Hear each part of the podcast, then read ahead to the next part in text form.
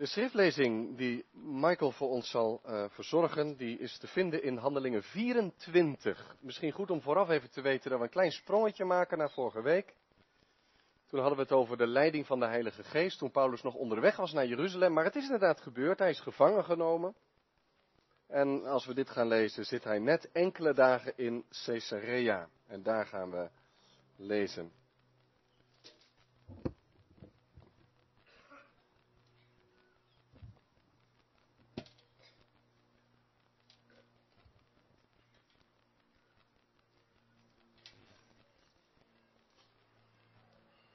Handelingen 24. En vijf dagen daarna kwam de hoge priester Ananias daar met de oudsten en een zekere advocaat Tertullus. Die verschenen voor de stadhouder met een aanklacht tegen Paulus. En toen deze geroepen was, begon Tertullus hem als volgt te beschuldigen.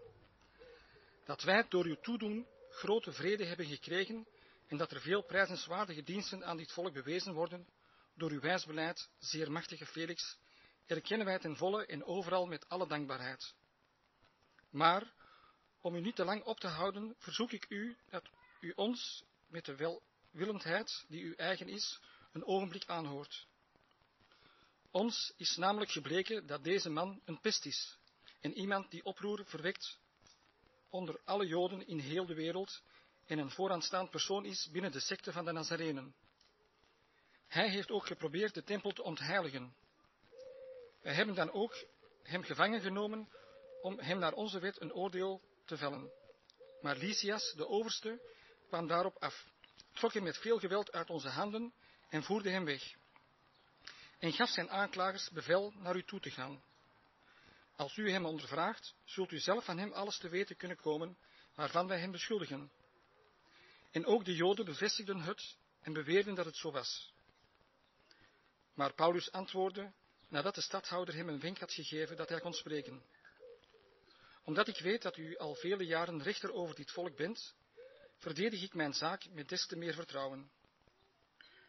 U kunt immers weten dat het niet meer dan twaalf dagen geleden is, sinds ik naar Jeruzalem ging om te aanbidden. En zij hebben mij niet aangetroffen in de tempel, in gesprek met iemand of bezig met het veroorzaken van een samenscholing, niet in de synagogen en ook niet in de stad. En zij kunnen ook niets bewijzen van datgene waarvan zij mij nu beschuldigen. Maar dit erken ik voor u, dat ik volgens de weg die zij de secte noemen, op die manier God van de Vaderen dien, en dat ik alles geloof wat er in de wet en in de profeten geschreven staat. Ik heb hoop op God. Zij zelf verwachten het ook, dat er een opstanding van die doden zal zijn, van zowel rechtvaardigen als onrechtvaardigen. En daarom oefen ik mijzelf om altijd een zuiver geweten te hebben voor God en de mensen. En na verscheidene jaren kwam ik om liefdegaven aan mijn volk te brengen en om te offeren.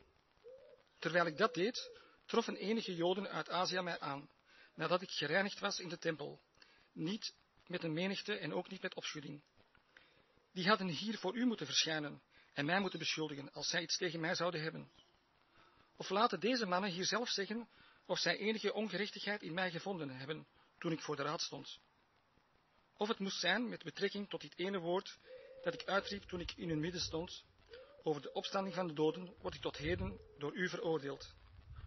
Toen Felix, die vrij nauwkeurig op de hoogte was van de weg, dit gehoord had, verdaagde hij hun zaak en zei, als Lysias de overste gekomen is, zal ik een onderzoek instellen naar uw zaak. En hij gaf de hoofdman over honderd opdracht Paulus in hechtenis te houden, maar onder betere omstandigheden. En niemand van de zijnen te verhinderen hem van dienst te zijn of naar hem toe te komen. En na enige dagen kwam Felix daar met zijn vrouw Drusilla, die een Jodin was. En hij ontbood Paulus en hoorde hem over het geloof in Christus. En toen hij sprak over rechtvaardigheid, zelfbeheersing en over het toekomstige oordeel, werd Felix zeer bevreesd en antwoordde, nu kunt u gaan, Wanneer ik gelegenheid heb, zal ik u weer laten halen.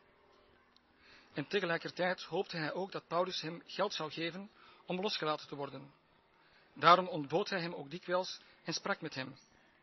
Maar toen er twee jaar verstreken was, kreeg Felix Porcius Festus als opvolger. En Felix, die de Joden een gunst wilde bewijzen, liet Paulus gevangen achter. De tekst die vooral centraal zal staan is Handelingen 24 en daarvan vers 25, waar staat, toen hij sprak, toen Paulus sprak over rechtvaardigheid, zelfbeheersing en over het toekomstige oordeel, werd Felix zeer bevreesd en antwoordde, nu kunt u gaan. Wanneer ik gelegenheid heb, zal ik u weer laten halen. Handelingen 24, vers 25. Gemeente van onze Heer Jezus Christus thuis en hier in de tuin. We kennen allemaal het woord evangelie, nietwaar? En het woord evangelie betekent letterlijk goed nieuws. Goed nieuws. Daarom heet onze nieuwsbrief ook zo. Dat is maar een zijpaadje hoor, maar komt er natuurlijk vandaan. Evangelie, goed nieuws. Nooit vergeten. Nooit vergeten. Als je het met iemand hebt over Jezus Christus, dan breng je goed nieuws voor deze wereld. Het gaat namelijk over toekomst, over hoop en over vernieuwing. Dus, pas daar ook goed op als je het evangelie met iemand deelt, dat je het niet presenteert, doet u wellicht ook helemaal niet, maar ik zeg het toch maar gewoon eventjes, dat u het niet presenteert als iets veel eisends. Zo gauw iemand over het geloof begint, dan gaat het over wat moet ik allemaal doen? wat is het moeilijk? Vergeet nooit, het evangelie is Gods bevrijdende, goede nieuws. Door Gods genade. Niet door wat wij allemaal moeten doen, maar door wat God heeft gedaan en nog doet, gaat het richting zijn grote toekomst. Jawel, door het oordeel heen, maar toch naar die nieuwe hemel en nieuwe aarde. Het gaat over recht, over liefde, over vrede. Goede nieuws. Maar er zit ook een keerzijde aan dit goede nieuws. En dat, dat weet u wellicht. Als je Paulus zijn prediking eens een beetje op een rijtje zet in het Nieuwe Testament, dan hoor je hem soms buitengewoon ernstige woorden spreken. Het evangelie brengt rust. Het is een boodschap van rust. Maar soms is Paulus een onruststoker. En iemand zei eens, Paulus was heel goed in het brengen van de boodschap van rust, maar misschien was hij nog wel beter in het brengen van de boodschap van onrust. Want als die, die boodschap van Christus, die gestorven is, geleden heeft, uit pure liefde, en die de dood heeft overwonnen en de Heer van deze wereld is, en dat Hij de wereld zal oordelen, dan komt het er opeens ook op aan dat je dat goede nieuws omarmt. Dat dat goede nieuws je vernieuwen gaat. Dat je jezelf gaat uitstrekken naar het koninkrijk van God en van Jezus Christus. Dus als Paulus dan ergens komt met de troost van het evangelie, dan pakte hij ook mensenlevens beet en schudde ze als het ware door elkaar en zei, het moet op de kop met ons leven. We moeten onze denkbeelden wijzigen. We moeten niet meer de afgoden van deze wereld dienen. En onze hoop stellen op alles wat leeg en nutteloos is. De bevrijding en de rust en de vrede en de verwachting ligt in die naam van Jezus. En dat je Jezus omarmt als je Heere en Heiland. En wie daar niet aan wil, wie niet buigen wil voor koning Jezus, die krijgt ook te horen, het gaat niet goed met je aflopen, want de toekomst is aan Jezus en God zal de wereld oordelen. Dus het evangelie is goed nieuws. Maar er worden niet alleen zoete broodjes gebakken als Paulus het woord van God spreekt. Het is wel opvallend in het gedeelte wat we hebben gelezen. We voelden ons natuurlijk een beetje in een rechtszaal, dat zaten we ook met een beetje redenvoeringen. En Tertullus, die, die, die, die advocaat of de aanklager, die begint Felix stroop om de mond te smeren. Oh Felix, wat ben je toch geweldig. We danken onze vrede en veiligheid aan u, oh Felix. Wilt u ons eventjes aanhoren, want u bent zo'n mild en geweldig mens. Tertullus die natuurlijk een fantastische redenvoering houdt om vervolgens te zeggen, die Paulus is een pest. Hij zit te slijmen. Paulus niet. Hoewel Paulus veel te winnen heeft in het hoofdstuk. En uiteindelijk al die twee jaar en dan nog verder gevangen blijft zitten. Paulus die spreekt niet met zachte, zoete woordjes om Felix aan zijn kant te krijgen, maar spreekt heel eerlijk over Felix. Als je mij niet rechtvaardig kan oordelen, hoe moet het dan als je straks in Gods oordeel staat? Hoe zit het met de zelfbeheersing en met dat toekomstige oordeel van God? En dan wordt Felix bang. En dan zegt hij nou, uh, het is nou wel weer even genoeg deze preek hoor. We gaan aan de koffie. Maar als het nog eens uitkomt, dan laat ik je nog wel eens halen. Bang voor de boodschap, geef ik de preek maar als thema mee. En dat komt natuurlijk bij die Felix vandaan. Hè? Bang voor de boodschap. We moeten even wat kennis maken met Felix. Wat was dat voor figuur? Een Romeinse stadhouder, een beetje opvolger van Pilatus, zeg maar, zo iemand. Had zijn residentie, zijn paleis in Caesarea. En hij krijgt Paulus op zijn bordje. Want in Jeruzalem wordt een aanslag tegen Paulus gepleegd. Ja, het is even de, geschiedenis in een notendop. Paulus is dus naar Jeruzalem toegegaan. Hij wist dat gaat niet goed. Maar ja, ik ga toch. Onder de leiding van de geest. En die Joden in Azië, die daar al een clash met hem hadden gehad, die zien hem in de tempel en ze roepen iedereen erbij: Kijk, dat is hem.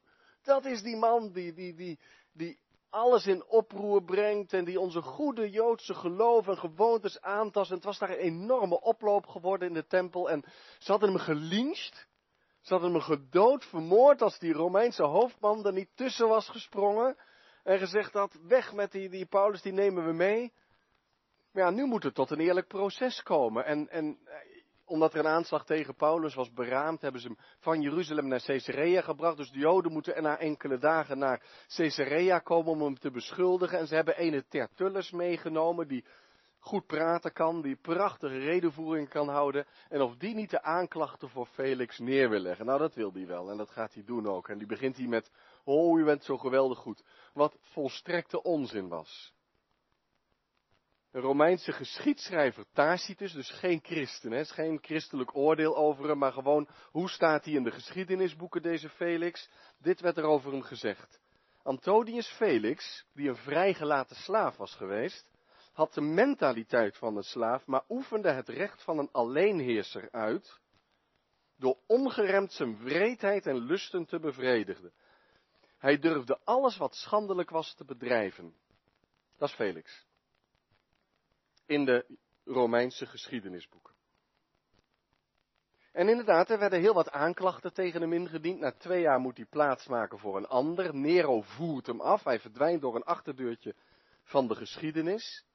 Dus een, een, een vrijgelaten slaaf die inderdaad graaiend en grijpend wat hij pakken kon, en dat was nog goed gelukt ook, zich opgewerkt had tot die stadhoudersfunctie en daar eigenlijk maar met één ding bezig was.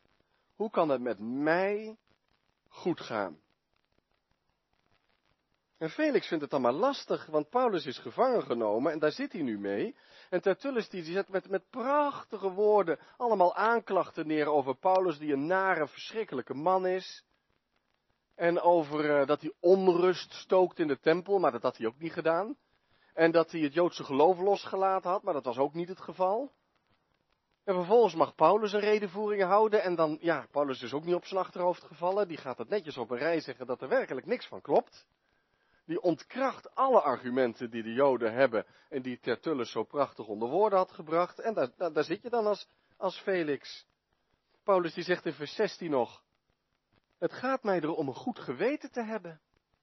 Ik ben toch in Jeruzalem niet gekomen om onrust te schoppen. Ik, ik, ik wil voor God en voor de mensen een zuiver geweten hebben. Dat is mijn hoogste doel. En dan zit Felix met zijn handen in zijn haar. Want Felix is nou eenmaal zoals hij is. Een rasegoïst. En dat maakt het moeilijk als je rechter bent, want hij wil wat het best is voor hemzelf. Hij voelt aan na die redenvoeringen. Ja, die Joden hebben eigenlijk geen zinnige aanklachten. Dus ik moet hem vrijlaten. Het is bijna of de geschiedenis van Pilatus en Jezus zich herhaalt. Ik moet hem eigenlijk vrijlaten. Maar Felix weet ook dat hij er een potje van heeft gemaakt. Hij heeft er een boeltje van gemaakt van zijn regering. En als hij straks, uh, als hij uh, Paulus loslaat en dan krijgt hij Joden tegen, dan weet je zeker dat er een brief naar Rome gaat. Dat kan hij ook niet gebruiken voor zijn carrière. Maar dan kun je zeggen, ja, dan kun je hem toch maar beter veroordelen. Ja, dat durfde hij ook niet, want hij wist wel dat hij eh, onschuldig was. En Paulus die zou daar zeker werk van maken. Die kon het ook nogal onder woorden brengen, die Paulus. En zo gebeurt het dat Paulus twee jaar lang vastzit. Nou, een gevangenisstraf kende men in die tijd niet. Je zat alleen in de gevangenis omdat ze nog even aan het uitzoeken waren wat je verkeerd had gedaan. Twee jaar lang zit hij daar in voorarrest, wachtend op een uitspraak. Twee jaar lang. Op een paar minuten lopen van het strand. Op een paar minuten van de haven, waar hij zo uit zou kunnen varen om inderdaad naar Rome het evangelie te gaan brengen. En daarna naar Spanje, om iedereen te vertellen van Jezus Christus. En hij zit daar, gekooide apostel, in Caesarea, omdat daar een Romein zit die een ras-egoïst is. En die alleen maar zichzelf in bescherming wil nemen. En dan gebeurt het in die tijd dat Felix gezegd heeft, ja we moeten de boel maar verdagen hoor, die Lysias die moet nog maar eens komen, wat natuurlijk niet gaat gebeuren. En uh, ik, ik zal je af en toe wel eens even laten komen, dan kun je eens wat vertellen. En dan zit Felix daar met Drusilla, zijn vrouw, een Joodse vrouw, die ook al eerder getrouwd was. Felix had ook haar gegraaid. En dan uh, gaan ze luisteren naar die Paulus, wat hij toch te zeggen heeft. En Paulus die maakt natuurlijk van de gelegenheid gebruik om over Jezus Christus te spreken. Waarom legt Paulus niet een zak met geld op tafel? Ja, dat is een rare vraag, misschien. Maar daar ging het Felix om, hè? Felix die zegt op een gegeven moment dat hij gezegd heeft, ja, Paulus is eigenlijk niet zo heel schuldig, maar ja, ik, ik moet het nog maar eens uitzoeken. Dan zegt hij nou, je krijgt een iets betere gevangenis en dan mogen mensen ook bij je komen. En in vers 26 lees je waarom. Dan heeft hij gehoord dat Paulus overal die fondsen geworven heeft in die christelijke gemeente. Dus is met behoorlijk wat geld naar Jeruzalem gekomen. Om die arme gemeente Jeruzalem te helpen. En Felix denkt natuurlijk, ja, dat is handig. Misschien dat die Paulus nog een keer zijn fondsen kan aanboren. Hij is een beetje een belangrijke christen, hè, dus wie weet. En dan laat ik de mensen naar hem toe komen. En af en toe laat ik Paulus bij mij komen. Ik kan natuurlijk niet vragen, zeg Paulus, leg even een uh, paar honderdduizend euro op tafel of zo. Dat kan hij natuurlijk niet zeggen, mocht niet. Maar het is natuurlijk wel zo dat als je een beetje hem vaak laat komen en je zegt, ja, ja, Paulus, tjof, Paulus, ja. Nou ja, ga maar weer terug naar de gevangenis. Dat Paulus op een gegeven moment zegt, ja, maar ik heb nog wel wat fondsen, uh, kunnen we het niet op een uh, akkoordje gooien, dat we een paar zakken met geld neerzetten en dan kan ik om de eer van Gods naam weer verder. Waarom is Paulus daar niet gaan zitten en net als Tertullus, uh, o machtige Felix. Ik ben een verkondiger van het evangelie, maar we, doen de Romeinen geen kwaad hoor. Het is allemaal prachtig en u, u, u zou toch ook wel willen en een beetje, een beetje slijmen en zo en dan een beetje geld erbij. Dan had hij die gekooide apostel vrij kunnen zijn, had hij het schip kunnen nemen, had hij iedereen over Jezus kunnen vertellen. Maar zo werkt dat niet. Zo werkt dat niet. Paulus zegt, ik wil dat goede geweten hebben voor God.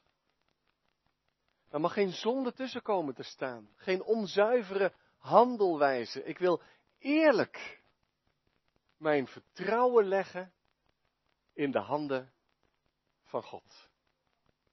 En, en, dan moet het een marteling voor hem geweest zijn om die twee jaar daar in die gevangenis te zitten, in volle onzekerheid. En natuurlijk heeft hij brieven geschreven en weet ik van alles.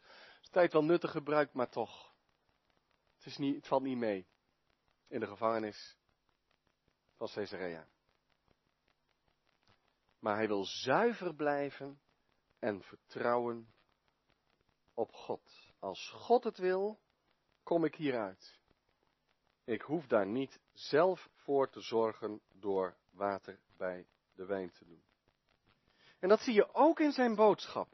Dan vertelt hij over Jezus Christus en Lucas die het allemaal opschrijft, die wijt daar niet over uit hoe hij dat gedaan heeft. Natuurlijk vertelt allerlei ins en outs over het evangelie van Jezus Christus. Maar Paulus spitst dat toe op drie woorden. Op rechtvaardigheid, op zelfbeheersing en op het toekomstige oordeel.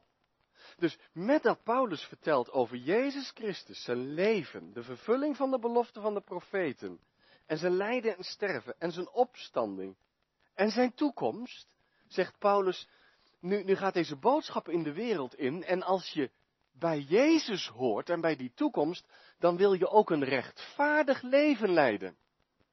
Zie je Paulus Felix aankijken? Rechtvaardig, Felix. Gevaarlijk, Paulus, wat je doet. Je bent nu beslist niet aan het slijmen. Nee, Paulus is eerlijk. Rechtvaardigheid, eerlijkheid, oprechtheid, Felix, dat hoort bij het koninkrijk van God. En het tweede woord wat hij gebruikt is zelfbeheersing. Dat betekent niet dat je af en toe niet helemaal de remmen los moet doen, maar jezelf ook een beetje in moet houden. Maar dat is een woord, zelfbeheersing, waarmee Paulus zegt, onze hart is zo vaak op de zonde gericht. God geeft ons als levensdoel dat we zijn wil doen. En dat betekent dat je moet strijden tegen je eigen wil soms. Dat je moet, dat je jezelf moet beheersen om niet graaiend te leven. Wat je hart je misschien ingeeft. Maar dat je jezelf beheerst om dienstbaar te zijn aan anderen.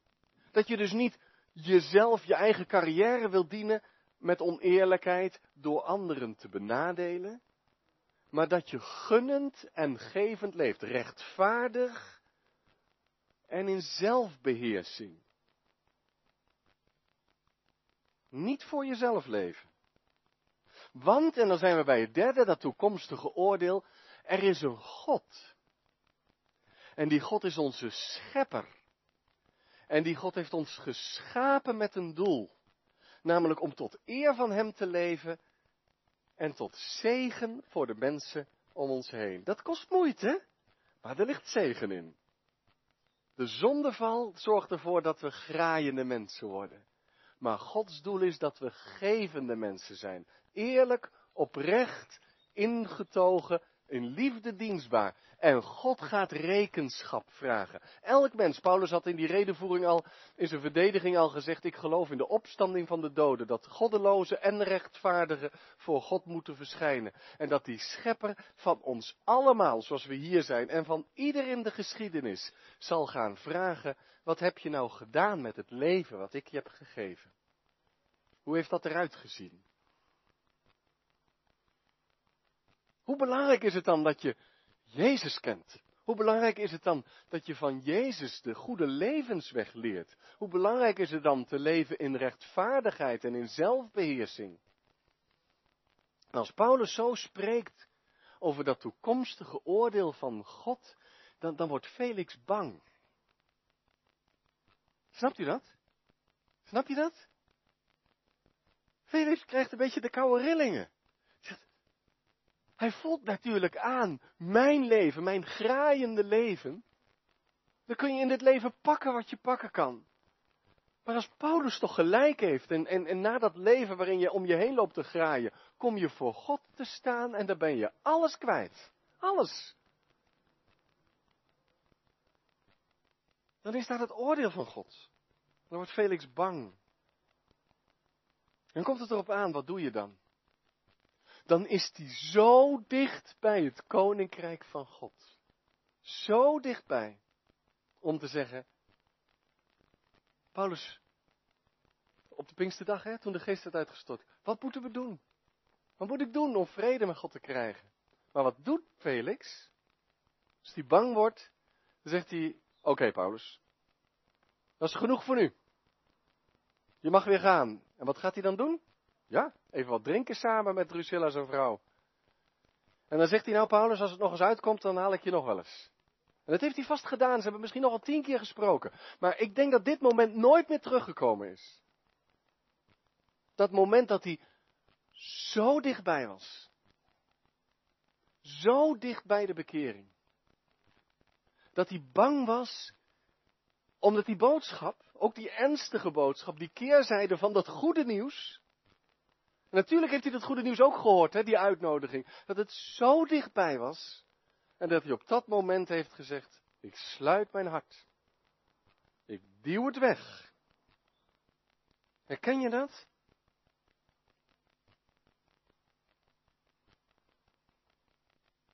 Kan dat bij ons ook gebeuren? Dat je zo dicht bij het koninkrijk van God bent als je nog niet gelooft.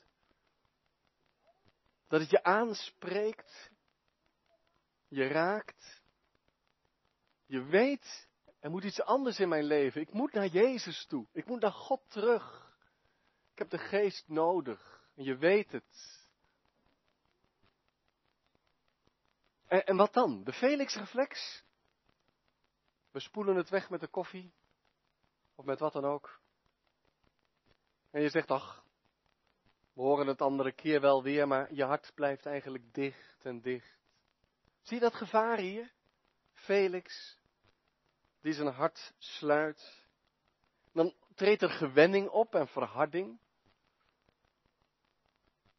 Maar ben je toch gezegend, hè, als die boodschap binnengekomen is? De boodschap van Gods vreugde en genade. En tegelijk ook die ernstige boodschap dat we eens voor God staan, allemaal. En hoe belangrijk het dan is dat je Jezus kent en Hem volgt. Zie je ze tegenover elkaar staan, Paulus en Felix? Felix, zijn naam betekent gelukkig. Mooie naam. Maar zijn levenswandel is leven alsof het je laatste dag is. Pak wat je pakken kan. Dat is Felix. En Paulus staat daar tegenover. Die voor hem zo verleidelijk om zich vrij te kopen of met mooie woorden te kijken of hij de uitgang van zijn cel kan vinden. Maar Paulus die een dienstknecht van God is en eerlijk is en zegt mijn leven ligt in Gods hand. Ik neem niet de korte weg die tegen Gods wil ingaat, dan maar de lange weg met God. Al moet ik in de gevangenis zitten, maar ik wil een zuiver geweten hebben voor God en ik wil mijn Heer en Heiland dienen. En als ik moet getuigen, dan ben ik niet bezig met hoe kom ik er beter uit. Maar dan ben ik bezig met het heil van andere mensen, de zaligheid en de zegen voor andere mensen, ook Felix. Nou, op wie lijken wij? Dat is misschien ook wel de spiegel die we zomaar vanuit dit gedeelte voorgehouden krijgen. Felix en Paulus tegenover elkaar. Hoe is ons leven? En, en wat dat betreft moeten we de gebaren van de kinderen maar even onthouden, hè? Jongens en meisjes, wat was het ook alweer? Niet. Niet graaien, maar geven. Een rechtvaardig en gevend leven. We leven niet voor onszelf. We leven voor God, die we lief hebben.